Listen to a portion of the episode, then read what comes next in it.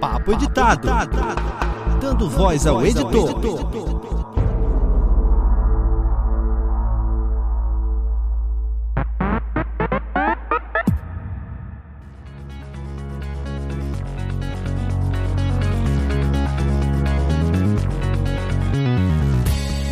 Pessoal, tudo bem? Aqui é o Senhor A, começando aqui um novo projeto. Hoje eu tô aqui com um convidado, uma pessoa ilustre, de garbo e elegância, como é sempre mencionado no programa deles, para falar um pouco sobre edição. Antes de apresentar o convidado, vou falar um pouquinho do projeto, bem rapidamente, que é o seguinte: é, eu edito, sou mais editor do que podcaster, sempre brinco com isso. Um abraço lá pro Diogo Bob, que sempre me zoou por conta dessa frase, mas eu sou focado mais em edição do que em gravação. E nisso eu resolvi abrir esse projeto que é convidar outros editores para um bate-papo sobre edição de podcast. Não necessariamente uma coisa técnica, não vamos estar aqui dando tutoriais nem ensinando ninguém a nada, mas vez por outra pode entrar por esse meio. Mas a ideia principal é bater um papo sobre edição, mostrar as nossas dificuldades, abrir nossos corações, chorar um pouquinho as mágoas, porque editor é um cara que sofre muito. E hoje eu tô aqui com a ilustre figura do Arnaldo. Para quem não sabe, o Arnaldo é o ilustríssimo editor o temido, que eu poderia dizer, editor do Chorume. Sou o Arnaldo,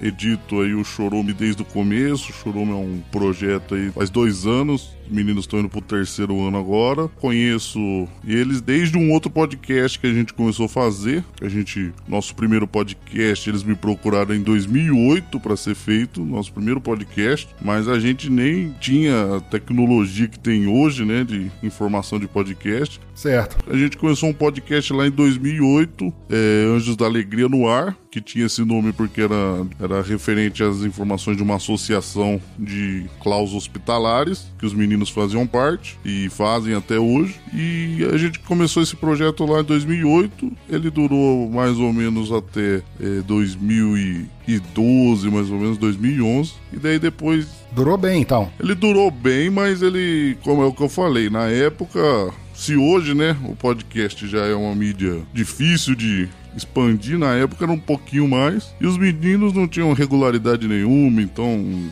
gravavam a cada dois meses, a cada três meses. Então, apesar de ter durado esses quatro anos, deve ter tido só, como diz Quatro episódios.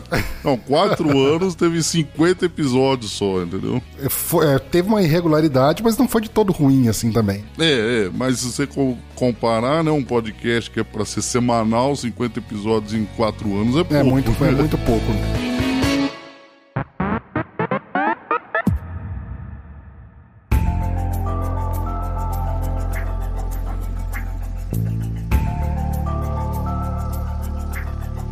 Como caiu no seu colo a bomba da edição? Os meninos precisavam de alguém para editar. Eu já fazia trabalhos com isso, já faço trabalhos com isso há algum tempo. E aí eles falaram: você editaria o, o- o projeto? Isso lá em 2008. Eu nem sabia o que era podcast, né? Nem dava muita confiança para eles. Mas acabei gostando da mídia. Acabei gostando. É uma mídia que a gente se apega, né? É verdade. Queira ou não, a gente começa a colocar muito coração na mídia e fazer amizades. Então, quando eles acabaram, eu fiquei muito triste. E daí, depois eles voltaram. Eles nem precisaram perguntar duas vezes. Eu já falei que editava sem problema, porque tava louco aí pra voltar a produzir podcast também. Quando começou, né, essa segunda leva com o Chorume, eles vieram com uma conversinha que eles iam aprender a editar também. Cada um ia editar essa semana, uma semana, ou cada um ia editar um pouquinho, né? Já sabe que isso é conversa, né? Isso daí ninguém aprende. Isso é golpe pro cara aceitar. O cara já pega aquele Sim. sentimento assim, beleza, eu vou pegar esse aqui, eu vou fazer caprichado, que depois cada um vai fazer o seu, e esse caprichado É. fica pro resto da vida. Exato. Então, se você tá pretendendo, o ouvinte aí tá pretendendo editar podcast e vier com essa conversa de cada semana vão, um vai editar, isso daí não vai dar certo, não. Sa- Saiba disso que é um golpe. É o, maior- o golpe mais antigo da Podosfera é esse aí. Isso é igual. É pra casar. Vamos, vamos, que libera que a gente vai casar. Acredita? Exatamente, a mesma é, o, coisa. é o mesmo nível. É a mesma coisa, daí é isso que acontece. E daí no começo era mais gostoso editar, né? Tinha. O pessoal gravava uma hora, 50 minutos, você edita rapidinho, né? Daí era uma faixa só. E aí o negócio foi debandando. Agora, no começo eles tinham até medo que não ia ter assunto pra uma hora, né? Que eles falaram, a gente nunca vai conseguir gravar uma hora de áudio. Hoje eles mandam um arquivo bruto com 3 horas e meia e 200 faixas de áudio. Daí... Uma hora é leitura de e-mail só do Renan. Exato.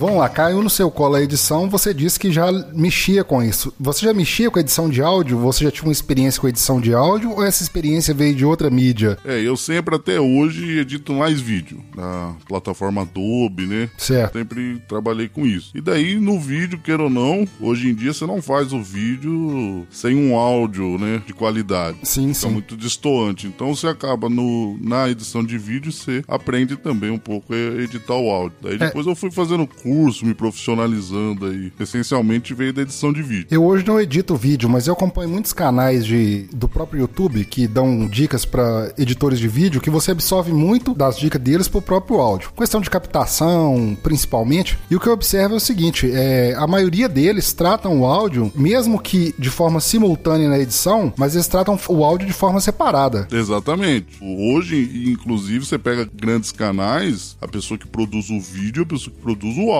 Então são equipes diferentes, porque aquele áudio da câmera em si, a câmera não é um equipamento para absorver o melhor do áudio, né? Não tem como. Então vem com muito ruído. Então hoje eles já investem lá num microfone, num, num gravador externo, que acaba saindo hoje o investimento no mesmo valor da câmera, dependendo até mais, dependendo de, dos equipamentos. Um aí. bom gravador com bons microfones realmente fica. É outra câmera ali, né? E hoje, porque essencialmente, vamos lá, 90, 80% das pessoas querem produzir pro YouTube, o público do YouTube é um público muito mais exigente no sentido que é uma, é uma molecada que é acostumada com aqueles videogames de super gráficos.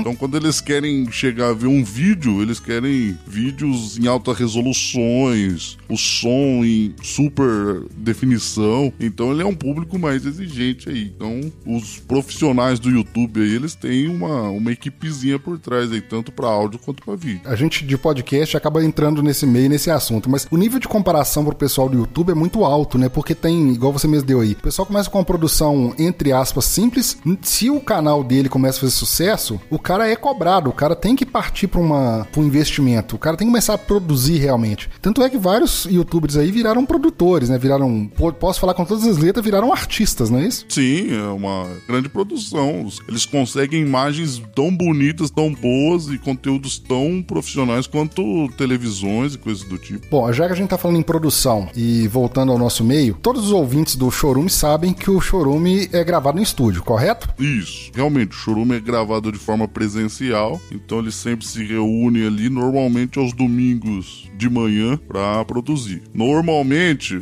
porque eles são filha da puta, essa molecada, o que que acontece? Se tem que sair no domingo, vamos supor, dia 26, os desgraçados vão gravar dia 26. Então eles me entregam aí, isso daí lá pelas 5 horas da tarde. Por isso que normalmente não sai no domingo o programa. Apesar deles viverem falando que é dominical e jogarem a culpa em mim, mas é porque eles gravam no mesmo dia. É, mas daí não- eles se reúnem. De vez em quando eles conseguem uma semaninha ali, só que eles são pilantras. Às vezes eles conseguem uma semana de antecedência, porque um deles vai viajar, entendeu? Daí logo você fica sem nenhum de sobra aí. Já queima essa antecedência, né?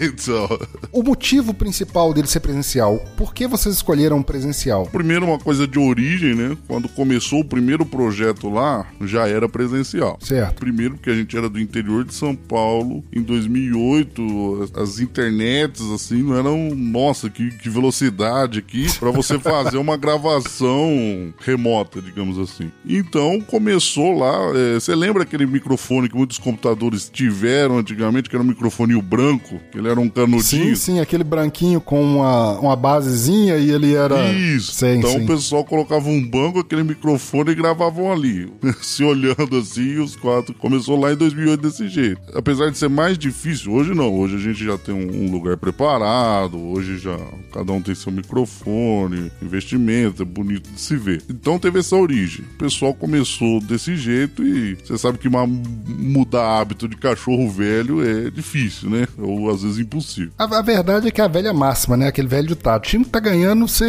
evita mexer. É. Você pode até mexer numa necessidade, mas evita-se. É, e outra coisa, por a gente ser- de uma cidade do interior, que eu acredito que é, americana seja até menor que Betim, né? Que Betim é uma cidade grande aí de Minas Gerais. Betim é grande, só não tem qualidade de vida, mas Aí é outra, outras coisas. é outro problema. Aqui, por exemplo, o pessoal tá 15 minutos um da casa do outro, entendeu? Então essa facilidade de se juntar é, contribui. É diferente dos podcasters de- da Grande São Paulo, que todos gravam remotamente porque fica duas horas de distância da casa um do outro, né? Então aqui existe essa facilidade de transporte. Com a gravação presencial, vocês detêm o material da gravação ou vocês alugam o estúdio? Não, hoje o que que acontece? Tem uma edícula, tratei ela acusticamente, porque tem uma senhora que é minha vizinha lá, ela é mais velha do que Mais velho que Wesley Zop. por aí.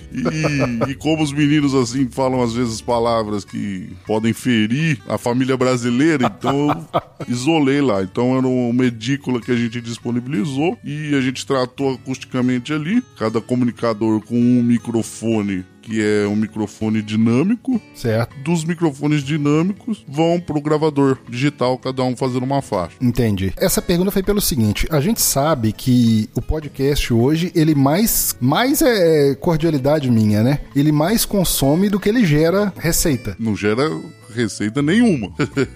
Com muita sorte, você gasta pouco, né? é, exato. E tem que saber onde gastar também, né? Você falou um ponto aí que é muito comum, é, a gente que mexe com produção, a gente que edita, vez por outra você é abordado por um, um iniciante, o cara vem com um entusiasmo tão grande que dá até gosto. Sim, sim. O cara quer queimar tanto dinheiro, rasgar tanto dinheiro pra um projeto que ele não sabe se vai dar certo. Exato. Eu- Um, um projeto diferente, tipo um, um Nerdcast diferente, né? Algo que ninguém, ninguém quer fazer, né? Algo assim. Eu não gosto, eu particularmente não gosto do famoso LX3000. Você acaba indicando pelo seguinte: a a pessoa às vezes vem com a ideia. Ah, eu tô pensando em comprar uma mesa, um microfone condensador, com, comprar mais um não sei o quê. Você é, Cara, sim. você vai gastar no mínimo uns 3, 4 mil reais aí pra Isso. um negócio que você não sabe nem se vai. Por mais que o cara tenha dinheiro pra gastar, não, não compensa, né? O cara tem que Não. primeiro colocar o projeto pra andar, pra depois se preocupar com orçamento e com o que, que vai gastar. E tem outra coisa. A gente trabalha com o áudio digital. O áudio digital, ele é um, queira ou não, ele não, ele não é o sinônimo de qualidade de áudio do mundo. Exato. Então chega uma hora que você investe em equipamento de qualidade que aquilo ali não vai fazer diferença pro seu produto. Exatamente. Porque queira ou não, você vai produzir um mega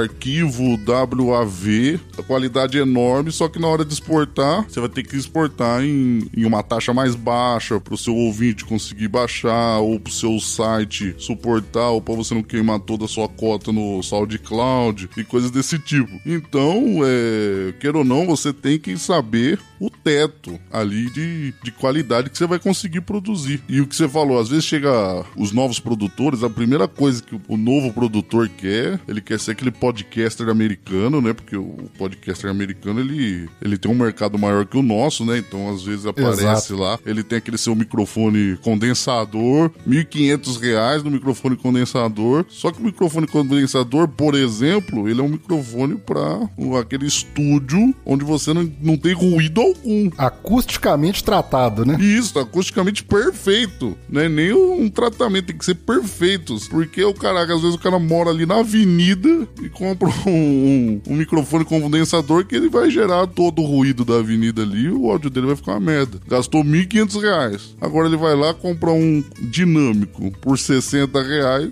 o áudio dele vai ficar melhor. Vou abrir um pequeno parênteses aqui e vou citar um, um personagem que eu gosto muito do trabalho dele, que é o Márcio Seixas. Conhece o Márcio Seixas? Sim, sim, o dublador. do Batman e outros personagens. Tava vendo um trabalho dele, ele tava fazendo uns vídeos, tá, tem um canal dele no YouTube, e ele fazendo alguns trabalhos de dublagem, e nisso ele sentado numa mesa, dentro de um estúdio, dublando uma cena de um filme. Ele tava com o microfone no estúdio, totalmente isolado, com o microfone condensador, com um fone de ouvido fazendo um retorno.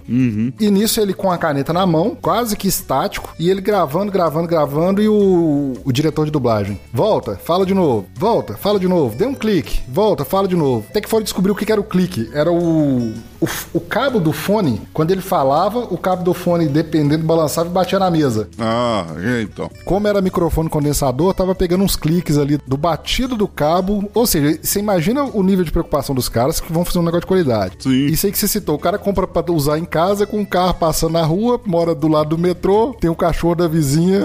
Então, às vezes o cara não sabe onde gastar e ele, pô, ele quer um microfone bonito lá, de 1500, condensador, colocar aqueles montes de aparato e não vai ser a melhor opção para ele. Tem que ter um estúdio prévio. O cara não consegue começar um projeto assim com uma semana de estudo. O cara tem que estudar um pouquinho mais, né? Ah, com certeza.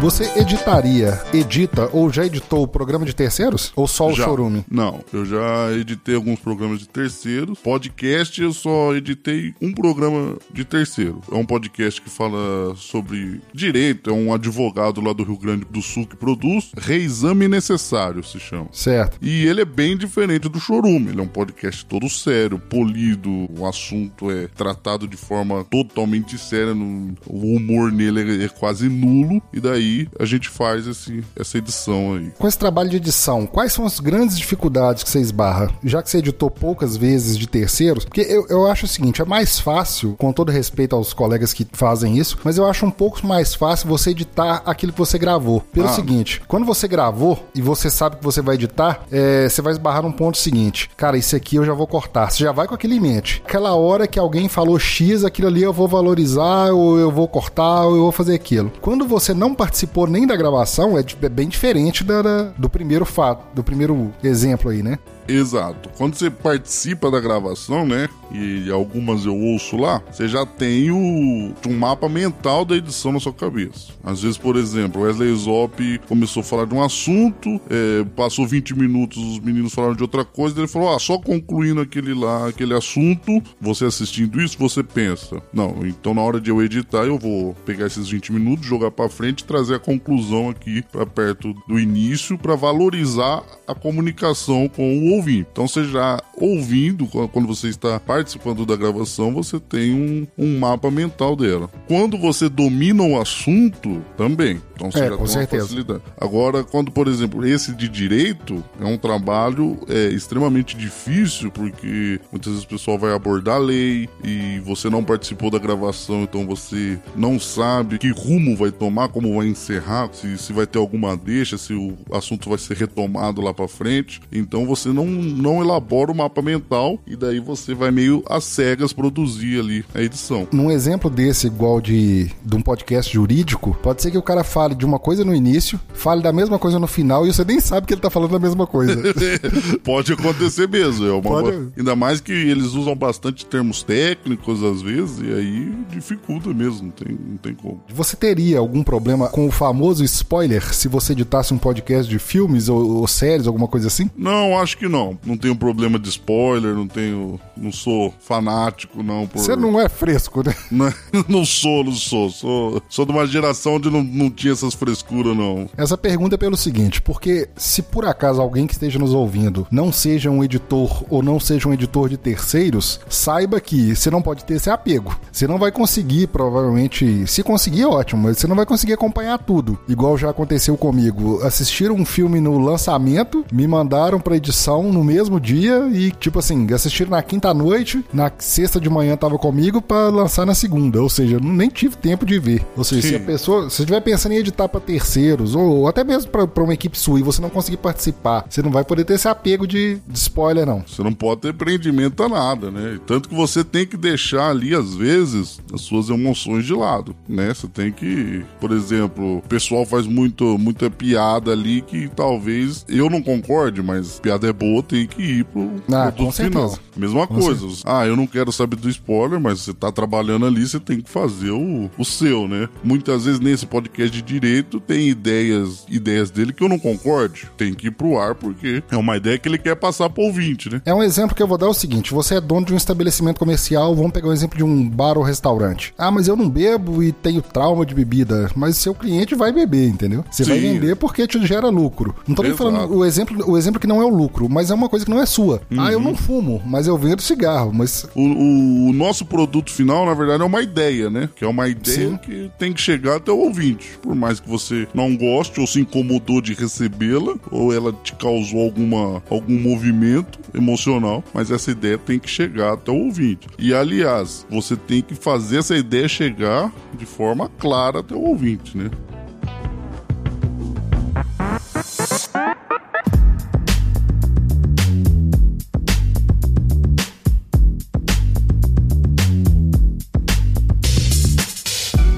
Grande dificuldade do Arnaldo, qual que é? Que que você, quando você esbarra, você, caramba, tem que fazer isso aqui na edição? Ou não tem nada assim que te esquente muito a cabeça? Tudo tranquilo? Eu sigo uma máxima, né? Então fica aí pra quem quer começar a editar, que é o seguinte. Quanto mais você mexe no áudio, pior ele vai ficar. Eu, eu mexo muito pouco no áudio. Sim. Muitas vezes o áudio, você já deve ter, você que edita muito podcast de terceiros, né? Ali no, no, no chorume, ainda eu, eu consigo ter um controle, né? Eu vou lá, verifico todos os equipamentos antes, pra ver se não vai ter nenhum ruído, se o cabo tá tudo ok. Obrigo os meninos a fazer passagem de som, tiro todos os objetos da mesa pra não ter ninguém querer ficar batucando, coisa desse tipo. Então a gente tem esse controle. Mas já deve ter acontecido, por exemplo, você pegar áudio, por exemplo, que veio com ruído. Muito. E daí, muitas vezes, ainda mais lá no começo, quando a gente gravava ainda, que não tinha nada de tratamento, então era produzia bastante eco, a sala tinha bastante retorno de frequência. Muitas vezes, o, o que, que o editor novo pensa? Ele foi lá, assistiu um vídeo no YouTube e o cara ensinou a tirar ruído, daí ele ensinou um, uma receita de bolo para tirar ruído. Mas daí o Isso. cara faz a receita, tira o ruído, só que a voz dos participantes ficam todas metalizadas. Enlatadas. Isso, enlatadas. Daí, ou seja, você tirou o ruído, mas você produziu uma falha talvez pior na, na comunicação, que é a voz de lata dos caras, que, que me incomoda, por exemplo. Então, muitas vezes, eu não mexo no ruído. Uma dica que eu sempre dou pra quem quer usar a famosa remoção de ruído é o seguinte: é no máximo uma vez. Sim, No, no máximo uma vez. Porque é muito comum a pessoa pegar um ruído muito alto. Tô falando aqui baseado né, no software que eu uso, que é o Audacity. Eles, o pessoal elogia muito a remoção de ruído dele, mas mesmo assim não é que ela é perfeita. Você pega um ruído muito alto, por exemplo, de um cara que usou, gravou, igual a gente falou ali atrás, com um ventilador do lado. Aí tá o tempo inteiro aquele ruído alto. Se o ruído for muito alto, a retirada dele já vai, igual você disse aí, afetar em cima da voz. sim. Se você fizer mais de uma vez, pior ainda. Não. Ou seja, fez uma vez, ficou ruído, deixa ele. É, não. procura outro recurso. Não, às vezes vai com o ruído, porque o, o cara com os dois fones no ouvido ali, às vezes ele não vai perceber que o ruído está no áudio. Às vezes ele vai pensar que o ruído está no ambiente ou o ruído vai até fa- ficar familiar. Assim, na realidade a gente não consegue ouvir nada sem ruído, né? Sempre tem ruído. Então muitas vezes aquilo não vai atrapalhar tanto o ouvinte igual uma voz enlatada. É, um, um recurso muito usado pra isso é a música de fundo, né? Sim, sim. Que muita gente acha que a música de fundo é só pra enfeitar e ilustrar o tema de acordo com o que se está se falando, igual se usa muito. Sim. Mas um dos recursos da música é isso, ela distrair um pouco do, do- Do da questão do ruído, isso. Exatamente. Então, a minha dificuldade maior que eu encontro, assim, porque eu sou pessoa chata para isso, é com som desnivelado. Porque a maior parte dos comunicadores podcasters aí não fizeram um curso de locução, a melhor maneira de se falar no microfone. Então, muitas vezes o cara fala perto, depois fala longe, depois ri perto, depois ri longe. Por mais que eu chame a atenção, as pessoas não aprendem. Então, o que que acontece? Muitas vezes o som vem totalmente desnivelado. E um dos truques usados aí, um do software que é excelente, eu não tenho críticas nenhuma ao software, é o Levelator, que ele dá uma corrigida. Sim, sim. Só que eu não consigo usar, entendeu? Então imagine eu editando todas as cinco faixas, corrigindo o nível do som na unha ali. Qual que é a sua birra com o Levelator ou qual que é a sua dificuldade nesse caso? Não, não, não. Eu, eu- porque quando eu ouço com o Levelator, eu acho que não fica do jeito que eu quero, entendeu? Eu acho que se eu Entendi. fizer, é, é uma coisa simplesmente chata da minha parte. Inúmeras pessoas pessoas falam, ah, mas usa o Levelator, mas eu na hora de ouvir não, não gosto do resultado com o Levelator. Eu tenho abolido o Levelator, não pela questão dessa modificada que ele dá no áudio, mas é o seguinte, eu tenho medo que eu dependa demais dele e um dia ele me deixe na mão. O Levelator, ele é um projeto abandonado. Eu não sei se você sabe. Não, não sei. Mas ele é um projeto abandonado, acho que foi em 2012 que eles mexeram a última vez nele. E nisso com a evolução constante, por exemplo, o Windows já tá no Windows 10, para quem usa o Windows. Sim. Eu suponho que tem uma hora que vai chegar e ele vai parar, né? Vai, é não possível. vai ser mais compatível. Aí eu preferi já tomar a decisão de seguinte, vou usar recursos do software, no caso do Audacity, para fazer o que precisa ser feito, para não ficar dependendo, porque na hora que você ir parar, você tá tão dependente, ah, que, que eu faço agora? Como é que eu edito agora? Exato. Aí vai ser uma perda de tempo, ou você vai ter que aprender uma coisa em pouco tempo que você teria muito para aprender, né? Então, já que você não é xiita do Levelator, posso abrir então? eu acho que ele, ele atrapalha a dimensionalidade do som. Ele deixa, vamos dizer assim, o som tem uma tridimensionalidade, né? Você consegue ver o som de forma 3D. Ele, na minha opinião, ele mata isso, ele deixa, ele mata um pouco da dinâmica do áudio. É por isso que eu prefiro não usar às vezes. Chatice da minha parte, sim.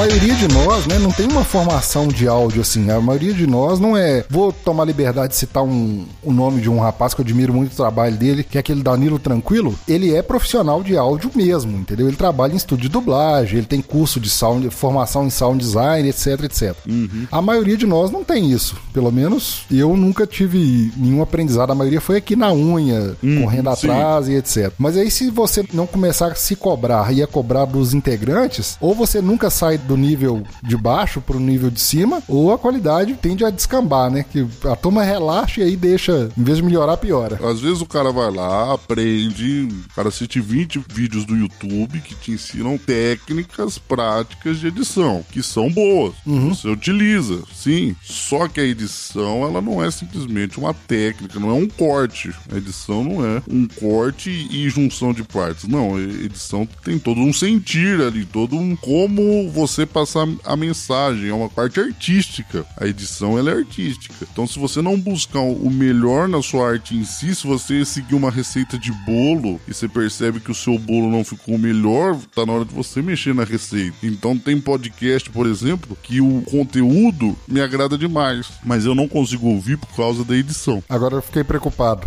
não, não, não, não é do seu meio, não. não pode... pode ficar tranquilo.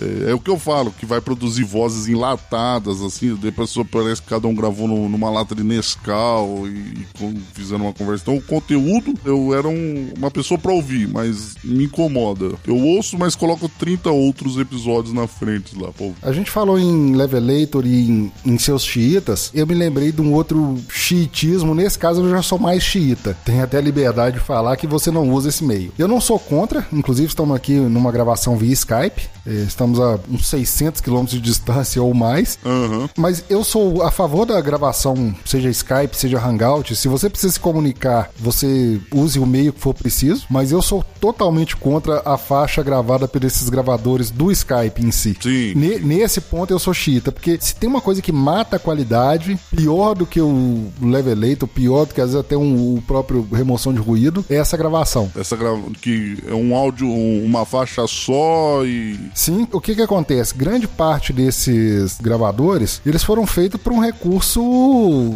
básico, né? Você tem uma cópia ali de uma reunião, uma coisa Sim. do Skype, assim. Ele não foi projetado para fazer uma, algo plástico, né? Algo bonito. Exatamente. Né? O Skype em si, ele teoricamente ele já comprime o seu áudio para fazer um stream menor de, de dados, né? Fazer uma transferência menor de dados. Sim. Alguns desses gravadores, e o pessoal também não, às vezes não tem uma atenção de configurar, eu já recebi áudio em 32 kbps. Ou seja, não tinha mais para onde onde correr. Não, de- não, não tem como, já é o mínimo, né? Vocês, como gravam presencial, vocês não correm esse problema, né? Vocês não, não passam por isso. Não. Isso é muito comum e já que a gente falou em xiita, esse é um ponto que eu, eu sou meio chato. O cara mandar pra mim, ah, vou gravar a faixa do Skype. Beleza, você tem liberdade. Eu, como editor, eu às vezes aceito. Mas se eu puder aconselhar, se aqui, ó, grave cada um seu, como a gente tá fazendo aqui agora. Apesar da gente não, não usar essa prática, os meninos fazem vários crossovers e, e quando é numa faixa única por um, um gravador desses de que você mencionou, você pode ver que a qualidade normalmente fica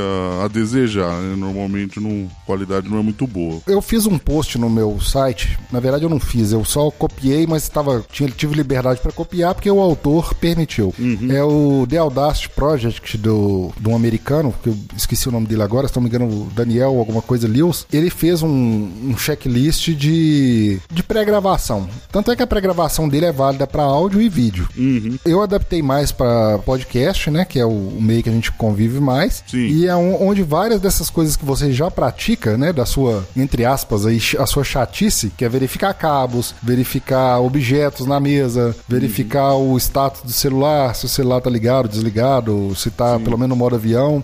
Isso tá tudo, tudo num checklist, tá até disponível no site. Eu tô fazendo um alto jabá aqui, mas é pelo seguinte. Não, é importante. O pessoal preocupa às vezes com tanta coisa e esquece do básico. Isso aí que você falou ali atrás do, do- alguma coisa na mesa. Esse dia eu tava editando, eu tô escutando.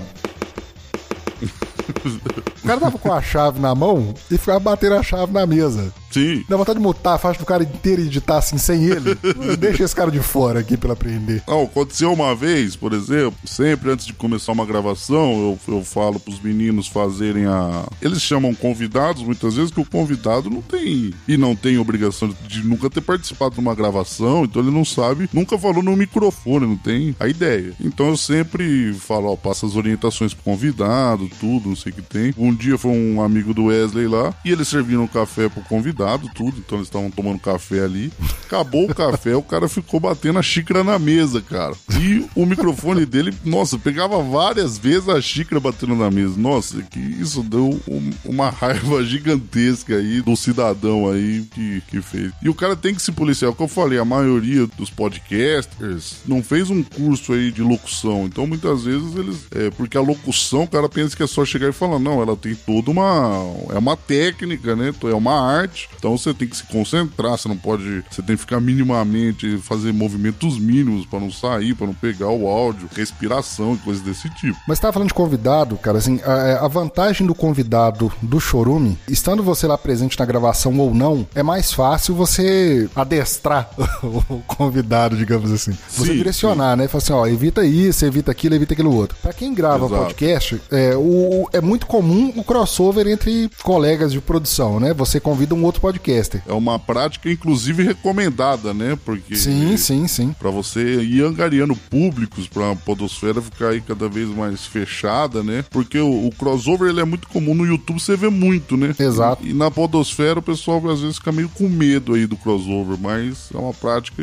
importante. Mas voltando a nós aqui, vocês têm um convidado presencial, é fácil ali direcionar. Quem tem o convidado e faz a gravação à distância, seja Skype, seja Hangout, ainda tem essa desvantagem ainda, porque se o seu convidado, pelo menos é outro podcaster, o cara já tem uma mínima noção do que, que ele faz, do que, de quais são os procedimentos e tal. Apesar de que eu já peguei crossovers onde antes tivesse sido a tia surda do Wesley Zop que gravasse, porque o cara não sei se ligou um ventilador, se ligou uma britadeira do lado dele. Consertando uma turbina de avião, alguma Pode coisa. ser alguma coisa assim. Mas quando você tem convidados que ainda são leigos, né? Que você precisa daquele cara que, vamos supor, é um escritor, é um desenvolvedor de jogos, é muito comum nesse meio da cultura nerd e geek e pop trazer esse tipo de convidado. Aí você ainda acha mais dificuldade ainda. Cara, eu, eu vou falar que eu, eu teria medo. Eu teria medo, porque a gravação remota ela é muito, ela tem muito mais poréns pra dar certo do que a presencial. Às vezes o cara nunca ouviu um podcast, então você já tem que começar explicando o que que é. Daí você tem que falar, ah, vai ser por Skype. Daí o cara já não usa Skype, porque o Skype já está, assim, saindo de evidência, né? Então o cara fala, não, então eu vou baixar o Skype. Daí você fala, além do Skype, você tem que gravar o seu som separado no Audacity, por exemplo. Daí esse cara tem que baixar o Audacity, você tem que... É muito mais passível de erro. Eu, eu graças a Deus, não tenho essa dor de cabeça aí. Eu não, não tenho que imaginar. Isso daí é só. Sabe um problema muito comum? Isso aí mata qualquer pessoa que trabalha com áudio, seja editor ou seja operadores de áudio mesmo, igual frequento uma igreja e lá eu sou voluntário na mesa de som. Sim. Aí você chega, pega um novato, não, sou especialista, não tive nenhum curso técnico nisso, também sou puramente voluntário. Você pega um novato, o cara vai lá no botão do ganho, chega ele lá em cima. Sim. Que aí fica aquele áudio estourado. Voltando para nossa realidade. O cara instala o Audacity, coloca lá o headset dele, aperta a bolinha vermelha, minimiza a tela do Audacity e não olha para ela nunca mais. Aham. Não vê que tá clipando o negócio. Tá... Na hora que você recebe a faixa, assim, tá aquela faixa azul que parece um. Parece que foi pintada. né? Na hora que você põe a bolinha fica vermelha lá do começo ao fim, né? Não tem. Exatamente. É uma, é uma falta de cuidado, né? Assim, de quem não teria o porquê ter esse cuidado. Porque, igual a gente tá conversando, o cara não tem noção disso aí. E muitas vezes o cara nem sabe o que é um áudio estourado, entendeu? Ele sabe aquilo lá que, que aquilo incomoda ele de alguma forma, mas ele não, não sabe. Às vezes ele pode achar, achar até que é o fone dele, que, que às vezes o fone não tá bom, né? Ou dá aquela colada aqui no, no fone, daí ele pode até achar que o problema é nele ali, sendo que é na, na regulagem do, do software.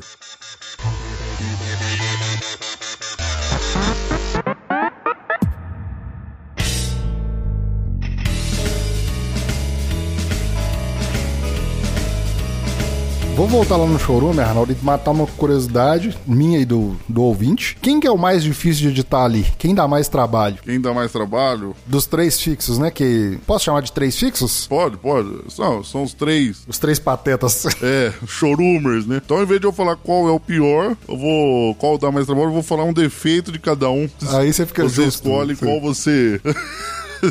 o Douglas ele erra demais quando ele tá falando, então ele, ele di- diversas vezes ele volta, principalmente na leitura de e-mails. Então ele fala uma coisa, erra, depois ele volta, fala, depois erra e fala. Então ele é um, quase um gago aí de, de frases, às vezes repete várias vezes a mesma frase, então fica dando esse erro. Ele também às vezes respira muito no microfone, ele só ele esquece que ele tá gravando, fica assistindo ali, então ele fica respirando na porra do microfone. Fica vendo Xvideos e respirando É. ofegante. Exato, esse tipo de coisa, né? O Wesley Zop, ele, ele fala muito alto, então ele fala extremamente alto, a ponto do áudio dele, às vezes, você querer mutar, só que saiu no, no, no microfone dos outros participantes. Não precisava de microfone pra ele, na verdade. Acho que ele podia gravar em outro lugar. Então ele fala muito alto e às vezes ele, como se mexe bastante, então hora ele tá falando no microfone e ele quer olhar pra pessoa que ele tá falando, então ele esquece que a boca tem que permanecer no microfone. Então ele, ele fica sambando com a boca no microfone e fica dando aquele, muitas vezes aquele. É onde desnivela o áudio, né? Porque Isso. fala mais perto, fala mais longe, fala mais perto, fala mais. E o duro que o dele não é nem distância, o dele é posição. Porque às vezes ele tira a boca do microfone mesmo, porque ele tá olhando pra outra pessoa. Ele, em vez de girar o tronco aqui e manter, ele gira o pescoço mesmo, então o microfone sai totalmente do, da boca. Arruma um adaptador daquele do Silvio Santos pra ele. É, tem, tem que ser. Ou senão aqueles de aqueles freios de burro que você coloca assim, e daí você põe o microfone na frente. assim. E o Gabriel Asbar, isso daí todo. Até os ouvintes criticam ou brincam, né? Não sei. Às vezes ele fala distante, às vezes ele fala perto, e quando ele vai rir, ele ri alto e perto do microfone. E daí vai. enfiar o microfone na boca quando ele vai rir, né? na garganta, né? Daí clipa tudo mesmo. Lá no começo, quando era uma faixa de áudio só gravada, é, aí era impossível de você ter uma correção disso, né? Você, você minimiza. Agora que gravam em faixas separadas, ainda dá pra gente ter aí um controle maior sobre isso. Agora eu fiquei curioso que eu não consegui visualizar ah, isso aí direito. Vocês têm um gravador ou três gravadores no caso? No começo, a gente gravava com o microfone do gravador. Certo. O microfone no- dos gravadores, normalmente eles vêm microfones condensadores. E o Certo. microfone condensador, ele pega o ruído, a gente já falou, pega a ambiência. É, esse dia até mandaram lá, um ouvinte tinha é, ouvido do episódio do 1 ao 20, ele falou, porra, parece que vocês estão gravando num hangar de 20 km quadrados, de tanto eco que tem. E realmente parecia. Você pega os primeiros episódios, tem muito eco mesmo. Mas é o que eu falei. Não, eu não gosto de mexer. Quanto mais mais mexe, muitas vezes mais fode. Então pode ser que tinha ficado pior. Esse é o famoso reverb. Isso. Que é aquele som que dá de, de ambiente muito grande. Tanto é que quando você pega uma mesa de som dessas digitais, por exemplo, ou mesmo analógica, você tem algum, algumas opções de reverb pra você aplicar no som ao vivo ali. Isso. Tem um deles que, se não me engano, em várias mesas tem que chama Catedral. É, sim,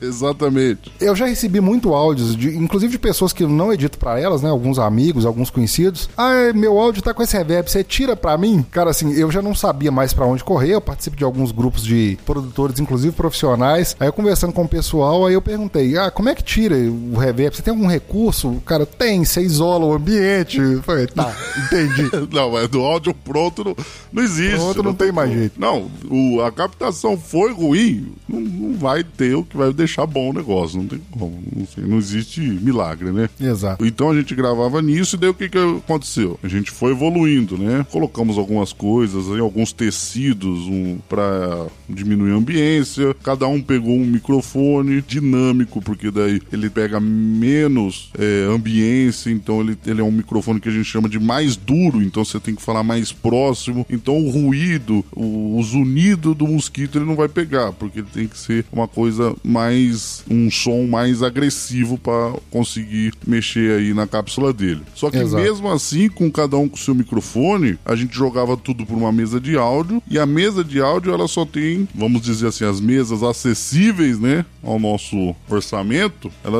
ela vai gravar no máximo dois canais se você dividir esquerda e direita. Uhum. Só que mesmo assim não é suficiente pra gente gravar quatro ou cinco pessoas. Então acabava ficando em uma faixa só. E daí pesquisando, juntando, guardando, vendendo móveis e videocassetes, a gente o que? A gente fez um investimento em um gravador que nesse gravador então ele grava até seis faixas separado. Eu dispensei oh. a mesa de som, porque se eu jogasse pra mesa de som, é o que eu falei, ela ia jogar só dois canais, porque ela ia pegar todos os microfones e transformar em dois canais, então eu ligo os microfones diretamente nesse gravador, sem passar por um mixer. E esses seis canais são controlados, então eles têm botão de ganho bem evoluído, assim, é uma tecnologia bem bacana. Você pode falar qual que é esse gravador? Qual que você usa? Qual a marca do gravador? Posso. O que eu tô usando aqui, o que eu comecei a gravar, que eu recomendo, inclusive, para quem não vai fazer projetos com muitas faixas de áudio, eu usava o Tascam DR40. Certo. No começo, que eu já usava antes para gravar trabalhos alternativos. Já tinha antes do podcast. Certo. Agora a gente está com o H6, o da Zoom. H6, H6. Da Zoom. O H6 então aceita até seis faixas. Isso. Originalmente originalmente ele aceita quatro faixas, mas daí certo. você tem a opção de pegar um adaptador para aumentar duas faixas nele. Então foi o H6. Lembrando que é uma tecnologia que se você comprar no Brasil é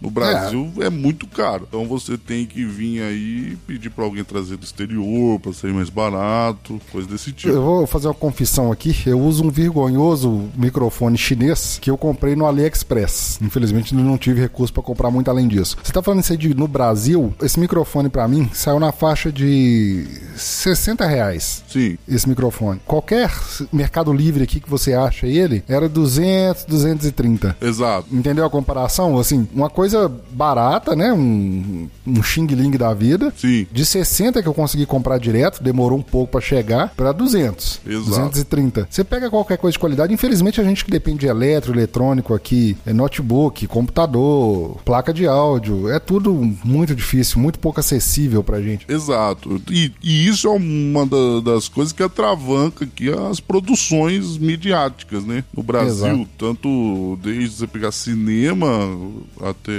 vídeos da internet, até o próprio podcast, para você fazer uma coisa minimamente, aí você vai sei lá, 60 reais da China, mas se você for comprar no Brasil, você falou 230. Esse aqui é o caso. O H6, se eu não me engano, nos Estados Unidos é coisa de 500 dólares. Aí você vai comprar aqui no Brasil um valor absurdo, entendeu? Então. É, tem que ter um importador realmente. Mas é o que eu falei, realmente o... é porque a gente viu a necessidade, a gente conversou, fez reunião, os meninos acreditam no projeto aí pro, no futuro ele dar algum retorno, apesar de ser minimamente provável, conversando, falou querem fazer um investimento e daí foi feito. Mas para começar, não, não, não sugiro para ninguém. E não vejo necessidade também para começar. Eu vou, vou, aproveitar esse gancho aqui para levar isso pros ouvintes. Pelo que eu tô entendendo aí, vocês conversaram entre vocês, né? Uhum. É, o Arnaldo, o Douglas, o Wesley e o Gabriel chegaram a um consenso que seria viável. É, vou tomar a liberdade de perguntar, vocês dividiram e adquiriram o equipamento. Sim. Vou tomar essa ilustração aqui porque é muito comum o seguinte, infelizmente é muito comum hoje no podcast você ter um dono da bola, um sonhador e vários agregados ali, mas que pouco contribuem com a causa. As coisas já são difíceis, já é pouco acessível e você ainda tem a questão de que um às vezes sonha ou não tô falando da questão do H6 não, coisas até mais simples, sei lá, hospedagem em si, a... é, produzir mais pauta, baratas. às vezes você vê que é, você tem um, exatamente, seja na questão financeira ou seja na questão produção, às vezes você tem um dando sangue ali, dando tudo de si e o resto, só não, hoje é dia de gravação, ah, vamos lá, vamos gravar, acabou, tchau tchau. Não aparece mais para nada, né? O ouvinte percebe ali muitas vezes o se ele não dá tudo dele. O, ouvinte ele, ele vai conhecendo o participante à medida do, do decorrer do projeto mais do que o participante conhece o ouvinte. Exatamente. Porque muitas vezes os ouvintes souberam de histórias dos meninos, souberam já 75 episódios, coisas que eles contam ali na, na sinceridade. E coisas que eles não sabem, a gente não vai saber, talvez nunca, dos ouvintes. Eles acabam te conhecendo, às vezes, melhor do que você mesmo.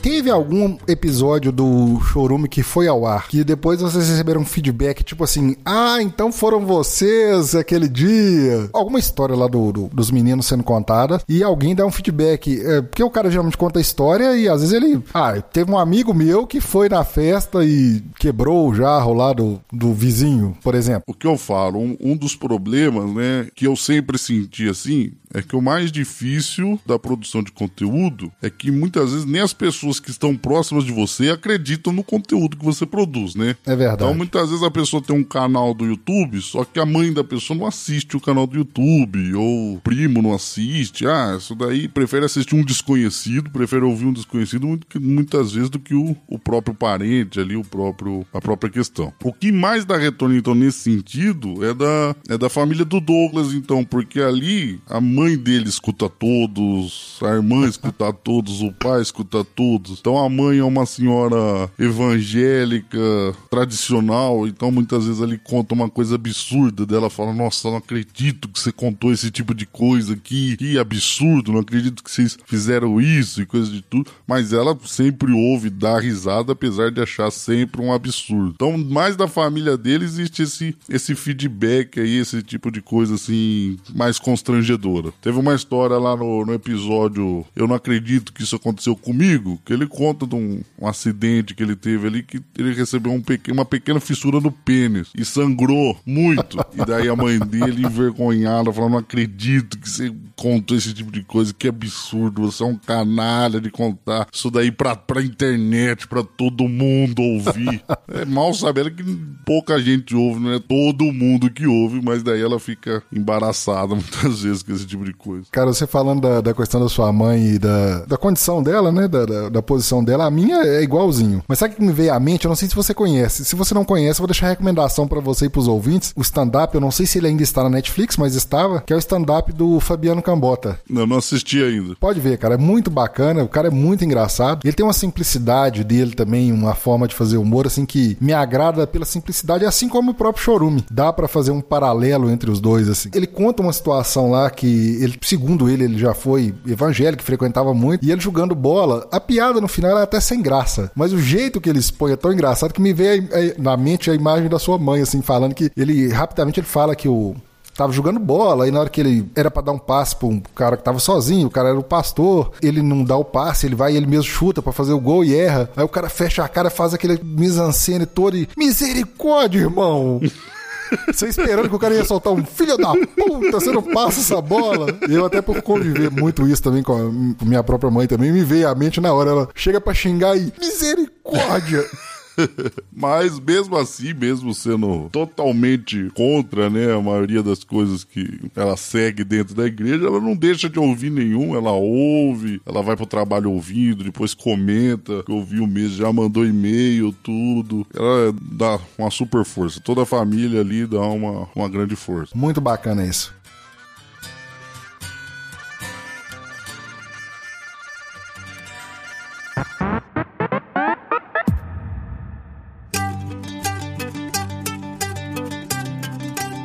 Vamos encerrando por aqui, né? Já tá delongando o papo. Se deixar, a gente tem assunto para uma vida inteira. Fala mal de podcaster é o que mais dá pano pra manga aí.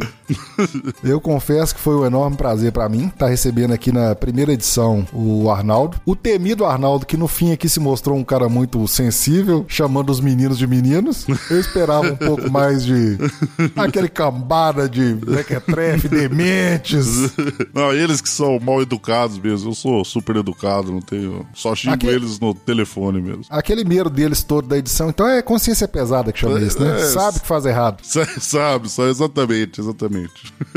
Arnaldo, você quer deixar algum recado para os ouvintes aí? Acessem lá então o nosso projeto aí, para vocês conferirem a edição. Eu sou daquele editor que pouco aparece, dificilmente você vai ver alguma intromissão minha, algum efeito meu. Eu sou. Eu prefiro ser igual aquele juiz de futebol europeu que chega, apita o jogo e vai embora pra casa. Não, não fica brigando com o jogador, não. Então, tá acessem lá, é o www.chorume.com.br, chorume com X aí, pra você apreciar nosso trabalho lá. É um humor mais pesado, né, senhora? É um humor ácido, mas eu tava elogiando esses dias com uma ouvinte em comum, a amiga nossa, Thaís Bracho, teve aqui nos visitando, abraço pra Thaís, que é um humor é, ácido, você mesmo mencionou pesado, mas eu acho pouquíssimo ofensivo o humor do Chorume. Porque o humor do Chorume, eles destilam entre eles mesmos as ofensas, digamos assim. O que seria ofensivo e o que eu acho gostoso do Chorume é isso. O que o Douglas fala pro Wesley, o Wesley absorve e tá tranquilo. Ah, é, tem razão, era eu mesmo.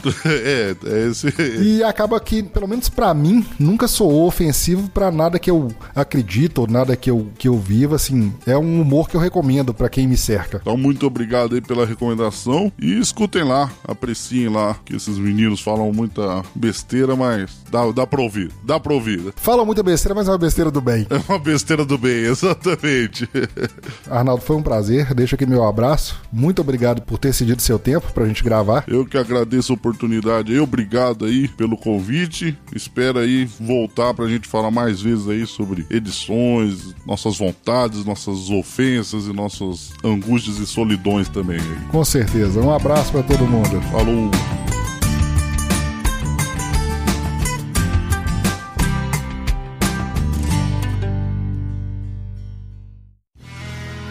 Mais um produto com a edição do Senhor A.